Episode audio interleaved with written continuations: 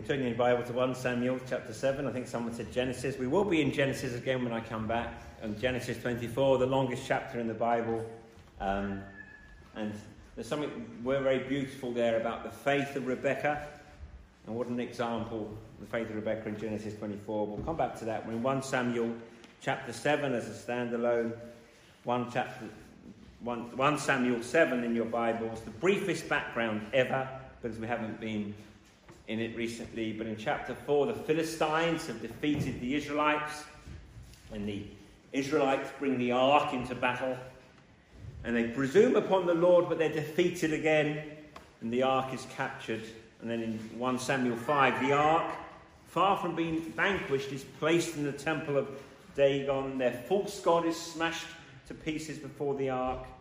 And then as chapter 6 comes, with the great disaster befalling the Philistines, they seek a way to get rid of the ark. And by way of bovine help, the ark returns to Israel. But once there again, the Israelites, some of the Israelites are killed as they look on the ark. We come to 1 Samuel 7, that's the briefest background ever. And have the Israelites learnt a lesson? What Samuel, what will Samuel do as he judges Israel? So follow along if you have your Bibles, and I'll pray before we read God's word, as it is indeed sacred ground. Would you pray, bow your heads? Heavenly Father, I thank you for your word. I thank you that every word is living, every word comes through your hand. The Holy Spirit, give me the words to speak well of our Saviour Jesus, in whose name I pray. Amen. So then 1 Samuel in chapter 7 and verse 3. And Samuel said to all the house of Israel, If you're returning to the Lord with all your heart, then put away the foreign gods and the Ashtaroth from among you, and direct your heart to the Lord and serve him only, and he will deliver you out of the hands of the Philistines. So the people of Israel put away the Baals and the Ashtaroth, and they served the Lord only then Samuel said, Gather all Israel at Mizpah, and I will pray to the Lord for you. So they gathered at Mizpah and drew water and poured it out before the Lord and fasted on that day and said there, We have sinned against the Lord. And Samuel judged the people of Israel at Mizpah. Now, when the Philistines heard that the people of Israel had gathered at Mizpah, the lords of the Philistines went up against Israel and when the people of Israel heard of it, they were afraid of the Philistines. And the people of Israel said to Samuel, Do not cease to cry out to the Lord our God for us, that he may save us from the hand of the Philistines.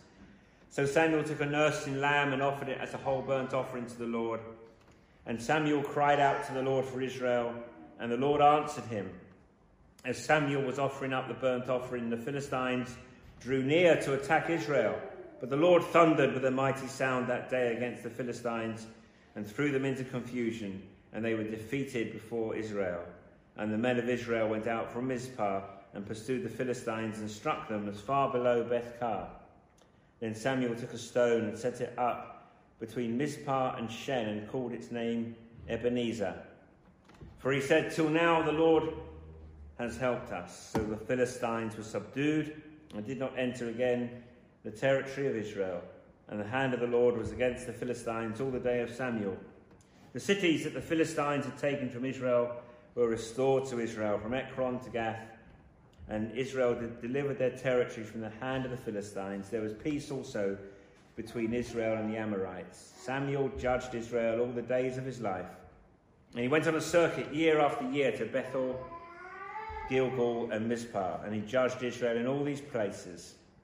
Then he would return to Ramah, for his home was there. And there also he judged Israel, and he built there an altar to the Lord. So may the Lord bless the reading of his holy and inerrant word. There is no doubt that compared to almost any other time, any other place in history, we live lives that are healthier, more comfortable, and much more prosperous. In fact, the fact that we get so wound up about the supply chain says that we live in a, we, the first world issues, they call it, isn't it? We, we, you know, we lose our marbles very, very quickly. And even when we can't buy as much sparkling water as I would want in Sainsbury's, and there may, there may only be enough presents for 15 presents each instead of the 25 at Christmas, and we may have to occasionally queue to buy caviar and donuts. I've never queued to buy caviar. And by, but by many measures, life is much easier than it used to be. Even when I was growing up, life is a lot easier and there's a lot more we take for granted today. But it's much more complicated as well. It's much more complicated. It's much more confused. It's much more evil. Abortion is commonly discussed as casually as where to go out for a meal. And what God says is right is wrong. And what God says is right is dangerous and subversive. Children are told the most outrageous, outrageous lies about sex and gender by supposedly grown up people. But we are prosperous. Oh, yes, we are. And sometimes, if you look back and you hear the, the reformers or the great heroes of the faith, and you see how much they wrote, how much they fill up our ward, um, not, I was going to say wardrobes, I meant bookshelves, you know what I mean. But they wrote more, I've got more books than I'll probably ever have time to read, even, even if I read from now until glory. And you think, well, how did they do that?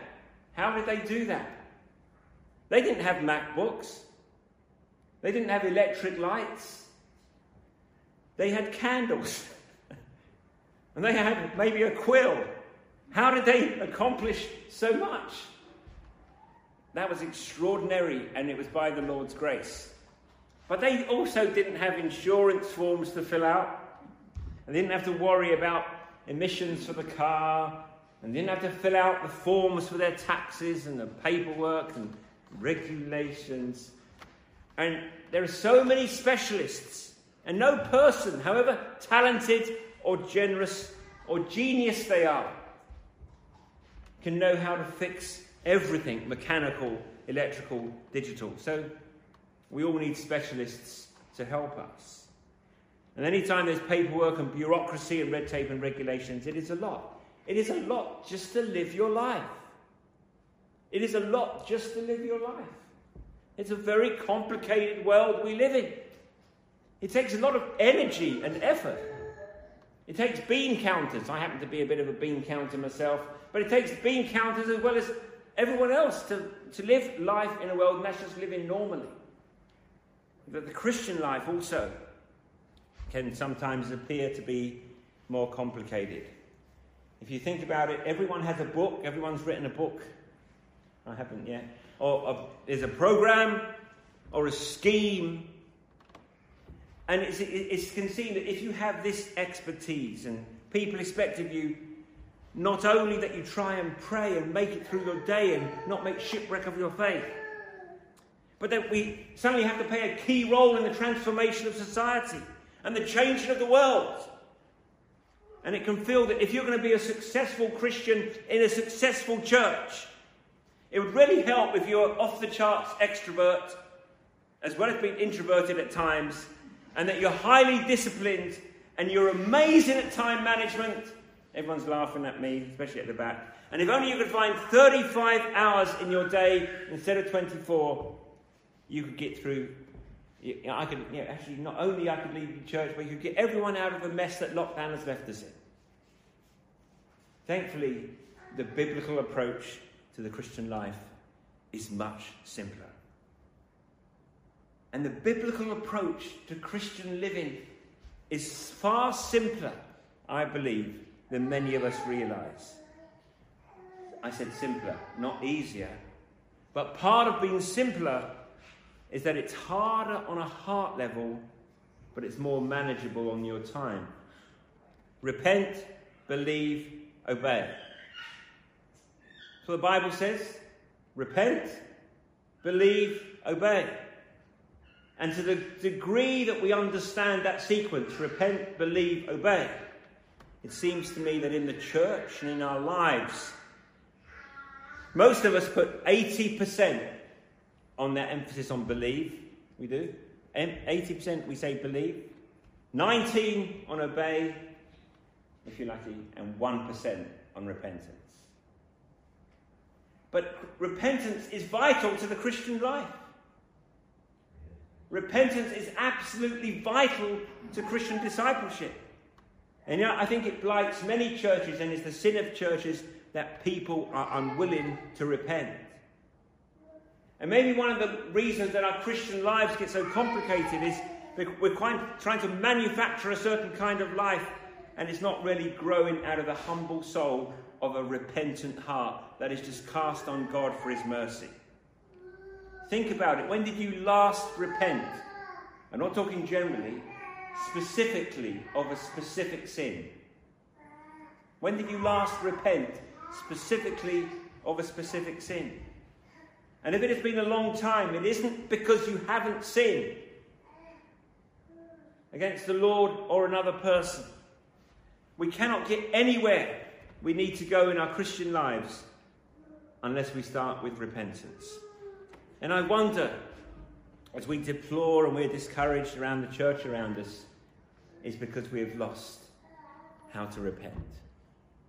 This episode of the life of Israel in 1 Samuel 7 shows us the beauty and the simplicity of repentance. And that's the first thing that they must do if they're to find the Lord's favour again and walk in his ways. The story of Samuel is things haven't gone well for Israel. Things have gone well for Samuel, he's going to judge Israel, but for Israel as a whole, Eli, Hophni, Phinehas, things weren't going well. They lost to the Philistines twice. They lost the ark. When the ark comes back, no thanks to them, some men look at it and they're killed. Nothing seems to be going right for Israel. And finally, in chapter 7, something goes massively right. At what, and what went right? They repented. It's amazing how simple the biblical pattern of renewal is. You think, what would it take in our church? What would it take in our town? What would it take in our nation to experience great renewal? We often pray for it. Times of refreshing from the Lord. There are many different ways and we'll, we'll use people writing books and people doing church ministries and people in their own sphere of influence. It will. But at the heart, it is simple. What did it mean in John the Baptist's day when people came to him and said, Tell us what to do? Repent. What did Jesus say? Repent. What, what was the message at Pentecost? Repent. Sometimes it is repent and believe, Sometimes it is believe because they're two sides of the same coin. It's a turning from sin and a turning to Christ. Repent and believe. And we see this pattern throughout the whole of the Bible. So often there's a period of great strength in the nation of Israel. And then with this strength, you think of some of the kings, and he was marvelously helped, and he was marvelously helped until they became strong. And when they were strong, it led to stagnation and apathy, disobedience and downfall, desperation and sometimes exile. And what was the path back? It's always been the same repentance, God's rescue, God's salvation, and God makes his people strong again.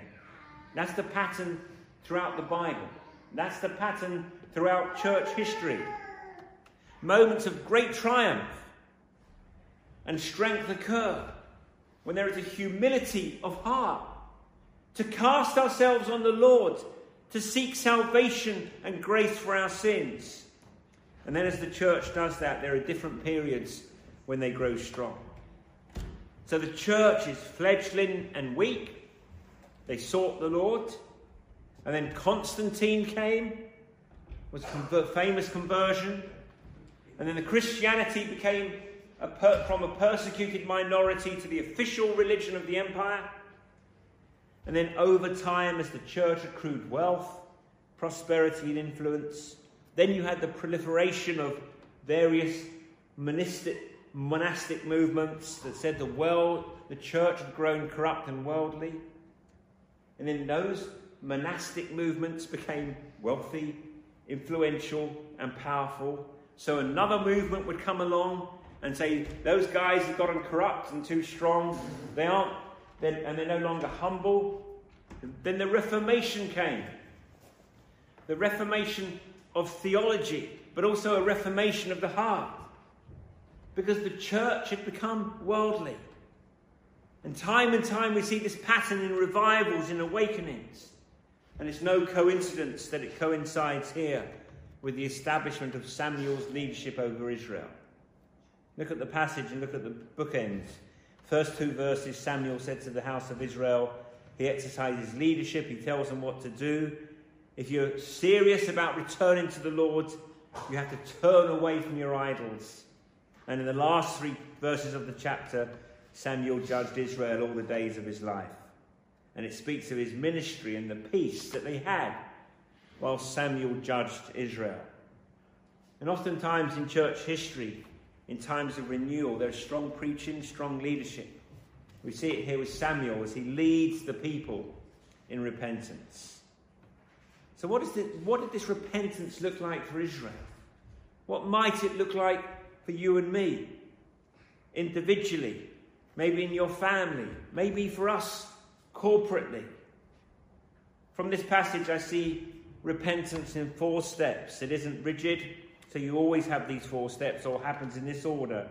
But I believe we draw from here a good biblical pattern of repentance contrition, confession, turning, and trusting. Contrition, confession, turning, and trusting. First of all, contrition. 1 Samuel 7, verse 2, it says, the day before we, the, verse before we read, from the day that the ark was lodged at some place, Kiriath Jearim, a long time, passed, some 20 years, and all of the house of Israel lamented after the Lord.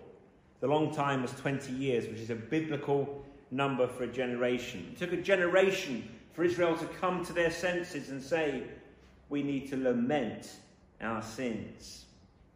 The Hebrew word is nahar, which is only used three times in the Old Testament 1 Samuel 7, verse 2, lamented, Ezekiel 32, and Micah 2. It said that all of the house of Israel lamented after the Lord. They weren't just wailing for their failures, they were lamenting after the Lord. You see, there is an eternal difference between regret and repentance. You don't need the work of the Holy Spirit to regret. We all feel regret, usually when there are bad consequences from our bad decisions, and you regret. We feel regret for bad things and bad decisions and bad consequences. This is not regret, this is lamenting after the Lord. That word nahar is a strong word. In Ezekiel, it's wail. In Micah, it is moan. Lament, wail, moan. This wasn't a begrudging sort of repentance. There was a genuine moaning and wailing from the heart. There was a desperation about it. They had sinned before God.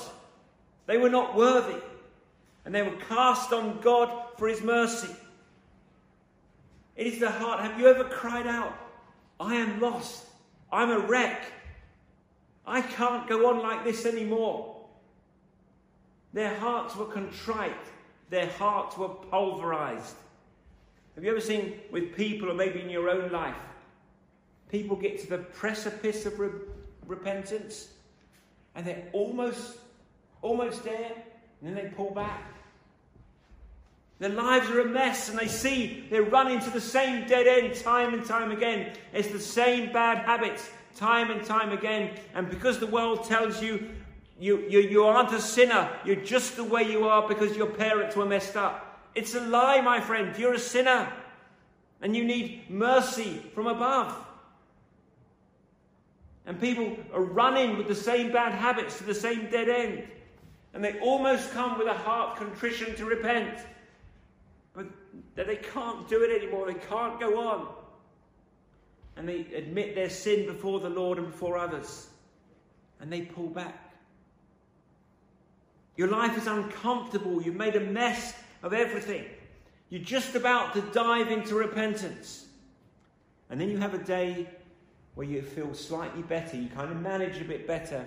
And then you start to build confidence and say, I can manage this. I was half heartedly watching something on a show on the TV the other day, and somebody was saying, was, you know, somebody was saying, I'm going to go to the police and fess up. And the other guy was saying, Don't do that. Don't do that. You might feel bad now, but in 10 days you'll feel a little bit better, and in 10 weeks you'll feel a little bit better, and after a year you'd have forgotten all about it. The way of the world. Suppress it. You can manage it. A better day tomorrow. The sun will shine in Keswick. They pull back from genuine repentance. My dear friend, repentance always begins with contrition, a lament, a moan, a wail from the bottom of our hearts that I'm a sinner and I need mercy. Secondly, confession. Verse 5 Then Samuel said, Gather all Israel at Mizpah, and I will pray to the Lord for you. There is power in praying for people when it comes to their sins. And we should be before the Lord that we are able to pray with people when they come and ask us to pray for them.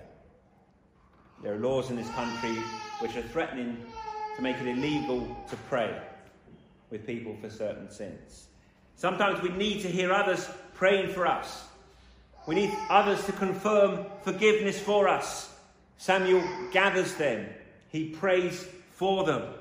So they gathered at Mizpah and drew water and poured it out before the Lord and fasted on that day and said, We have sinned against the Lord. Fasting indicates many things in the Bible, but at its heart, fasting is a cry I want you, Lord, I need your mercy. I want your forgiveness more than I want food this day. That's where fasting came from at the heart. Lord, I need you.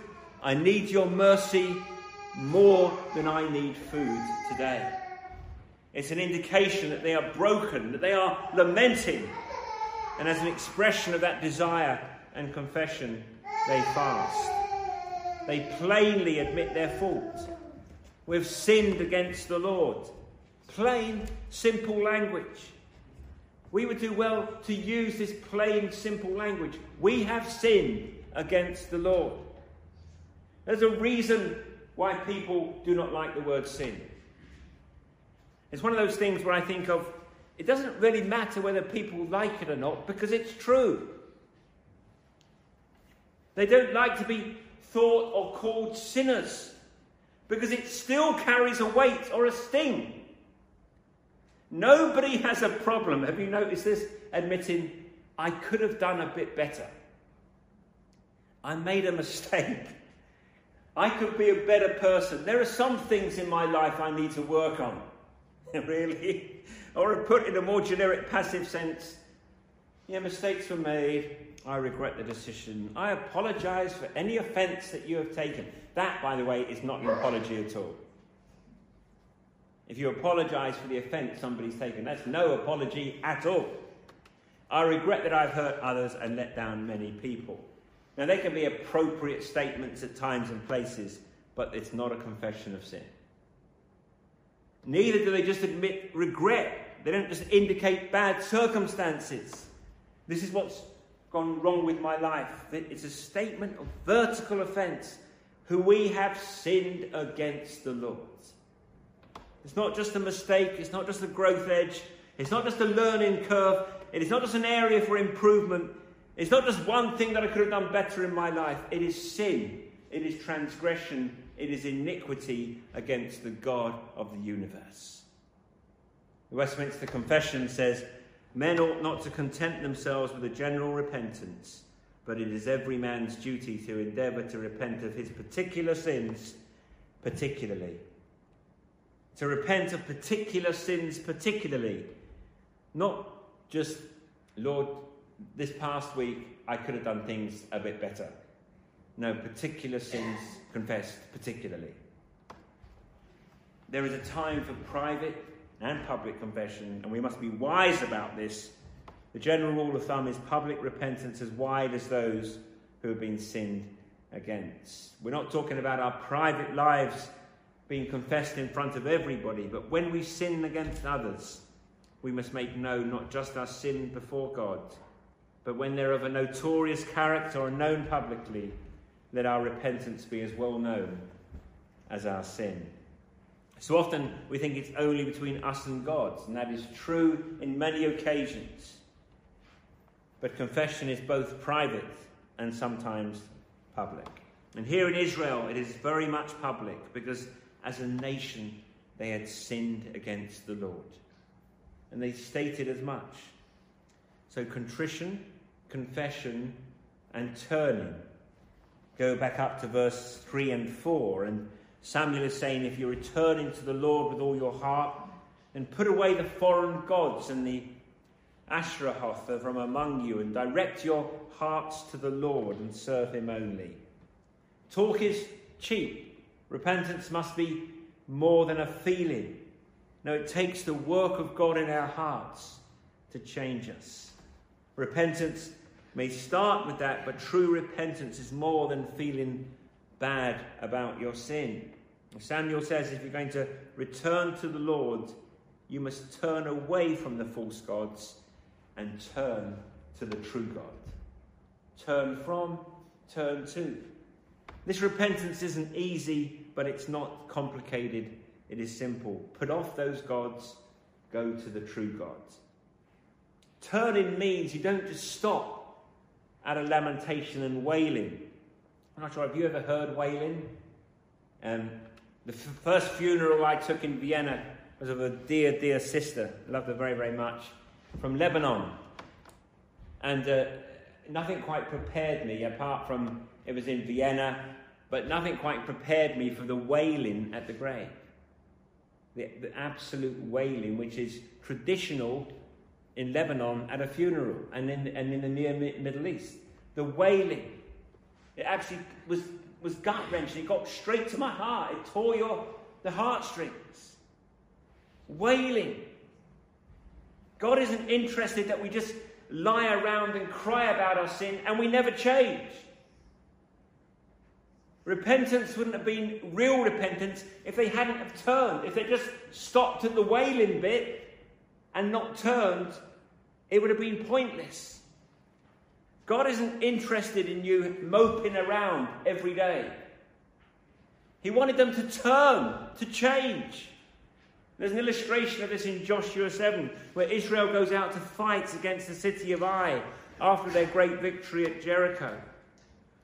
But the people of Israel, Joshua 7 tells us, broke faith in regard to the devoted things. So Achan among them had stolen some of the things. They didn't know this at first. So they lost to little Ai after the great victory of Jericho. And then Joshua 7, verse 6, tore his clothes and fell to the earth on his face before the ark of the Lord until the evening, he and the elders of Israel, and they put dust on their heads.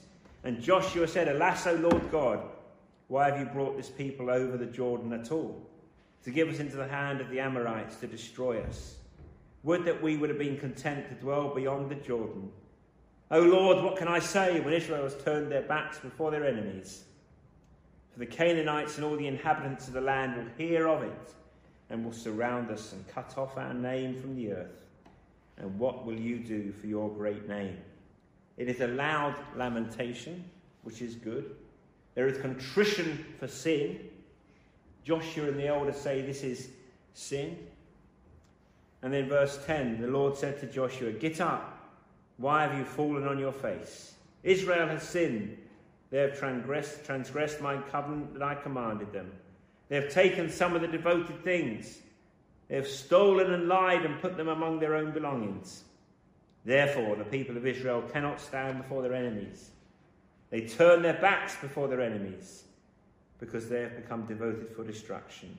I will be with you no more unless you destroy the devoted things from among you. Get up! Consecrate the people and say, Consecrate yourselves for tomorrow, for thus says the Lord, God of Israel. There are devoted things in your midst, O Israel. You cannot stand before your enemies until you take away the devoted things from among you. God doesn't want to leave us in a perpetual state of groaning. Sometimes He said, These are devoted things. Make it right. Take care of the sin. Turn from it. Turn to me and find favour again. God doesn't want a perpetual state of moaning for our sins. He says, You felt the blow, get up, deal with it, and go. We need to hear that because so often I think it's felt repentance, it's terrible, I'm nothing, I'm horrible, I cannot do anything good. My dear father used to say every day, Woe is me, for I am undone before the mirror. And then when he moved house once, he said to the estate agent, when the estate agent said, oh, Why are you moving house? He says, Because I'm working through Romans 7. I think it was eh, not quite sure it was understood what, was, what he was saying, but it says, Stop it, get up, Joshua. I don't want you to turn in your sword. I want you to get back into the battle. I want you to make this right. I want you to turn from your sin.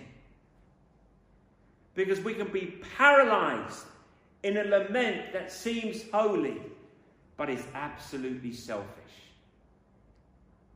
Because it can leave you, if it leaves you self absorbed. And we never change from moaning to moving. We never get up. We never stop wallowing. We don't, I think some people don't want things to get better so that they can always come and say how bad everything is. Yes, well, things are bad, but then you repent and you move on. Yet there's work to do. There's work to do for the kingdom contrition, confession, and a turning.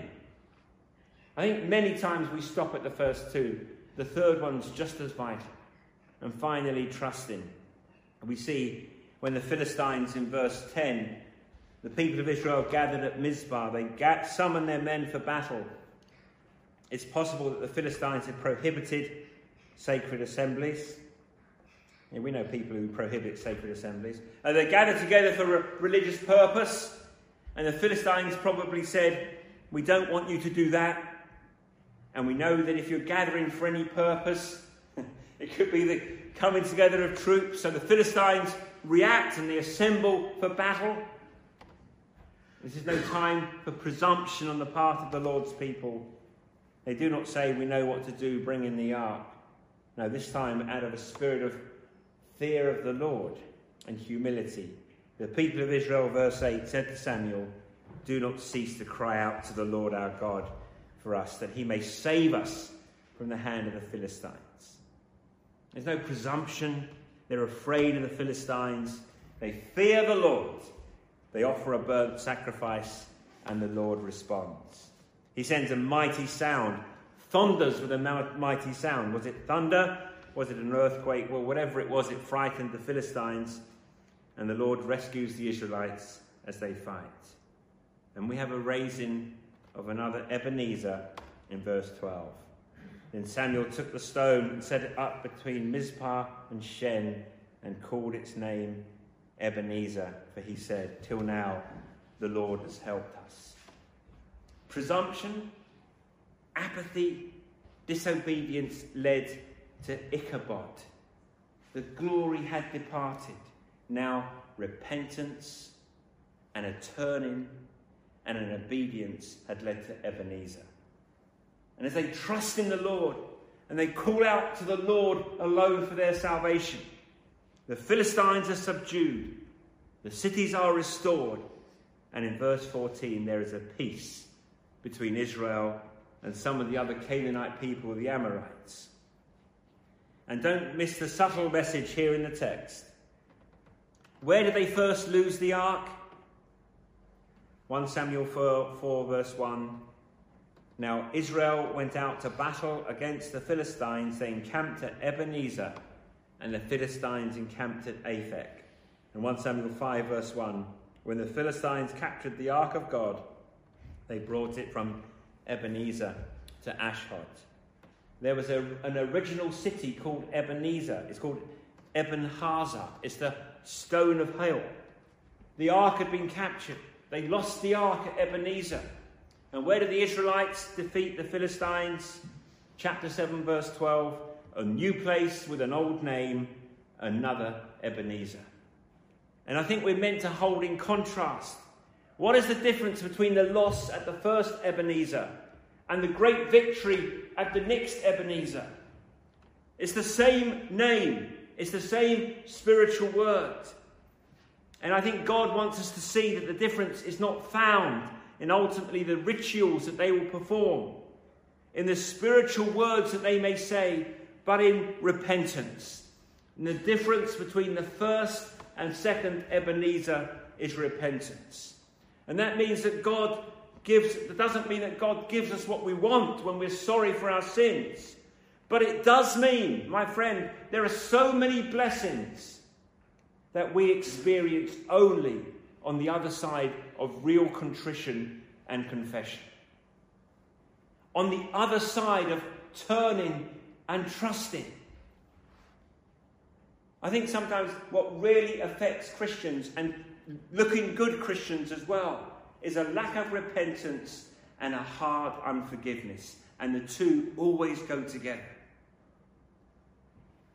The name was the same, Ebenezer, but the heart was different. God is so much more interested in what we sound like or what we look like. He wants much more than just ritual observance.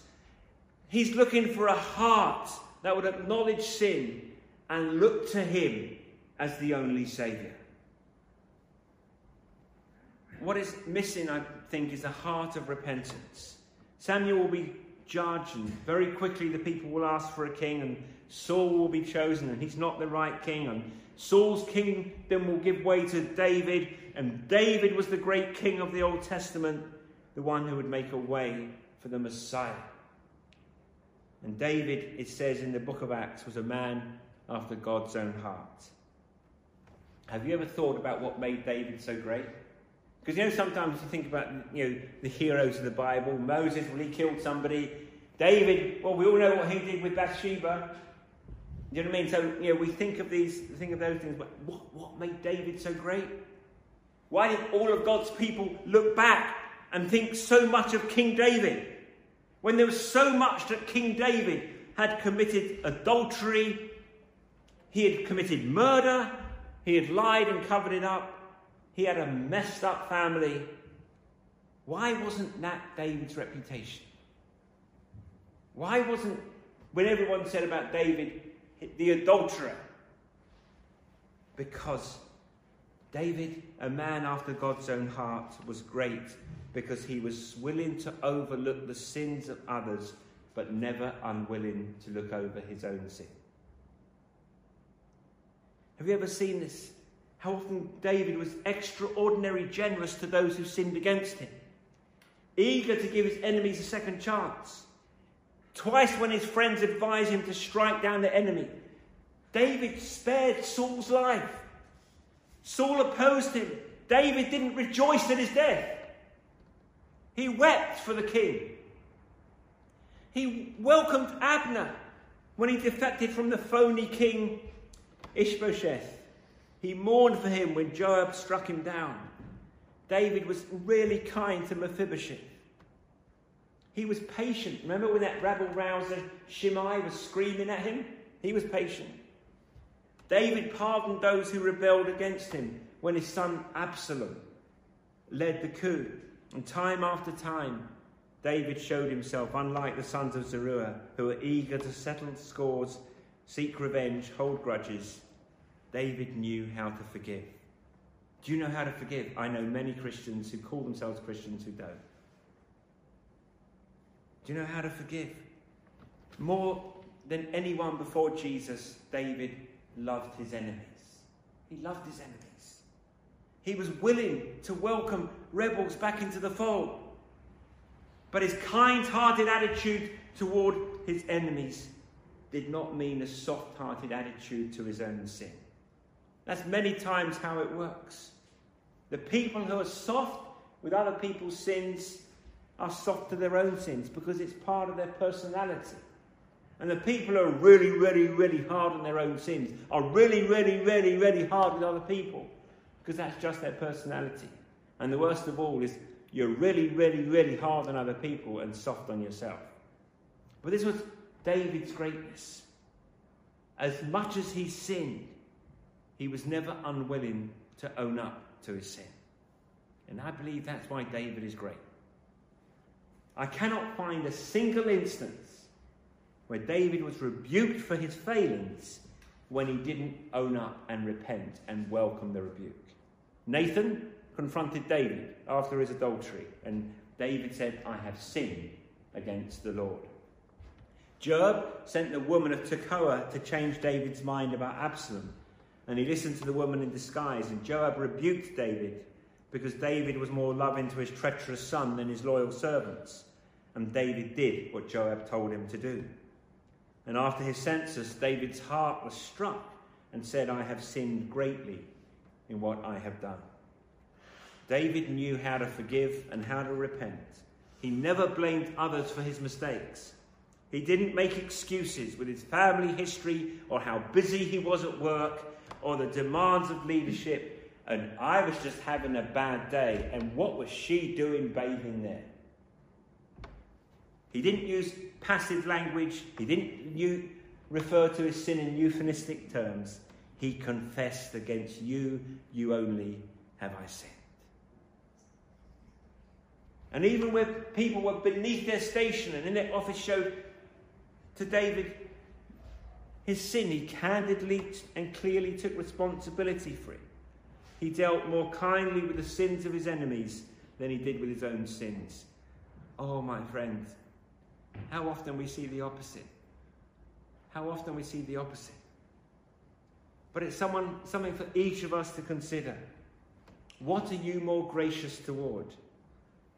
What are you more likely to overlook? You know, overlook. When somebody hurts you, you go for them. You really do go for them. You're not willing to let anyone get away with anything. But you give yourself carte blanche the sins of others against you, or your own sins before the Lord. David was a man after God's own heart because he was quick to forgive the sins of others and he was willing to see sin in his own heart. I can't impress on you enough how vital that is. What better example of God could there be except God, of course, does not have sin in himself, but God's Son great David's greater son, became sin, the one who knew no sin. God doesn't just welcome his enemies in, he dies for his enemies. Always eager to show mercy, always willing to give traitors a second chance. God is never soft on sin. That's not what the cross is about. He exposes sin, he calls on us to turn from it, to put it to death. God showed his condensation, condescension, not because he needed to be rebuked. He never sinned, but by humbling himself to take on human flesh and die, even the shameful death on the cross. David was great, but not as great as his greatest son. Friends, there is mercy for your sin here this morning, but you must embrace God's mercy in showing you your sin. Maybe there's someone here that God is shining a light, or will do by His Spirit this week. Shine a light. May He do it in my heart, in your heart, for any blind spots. To shine a light. To say you've been missing it, you've been duplicitous, you've been self righteous, you've been ignorant, you've been blind, you've been fooling yourself.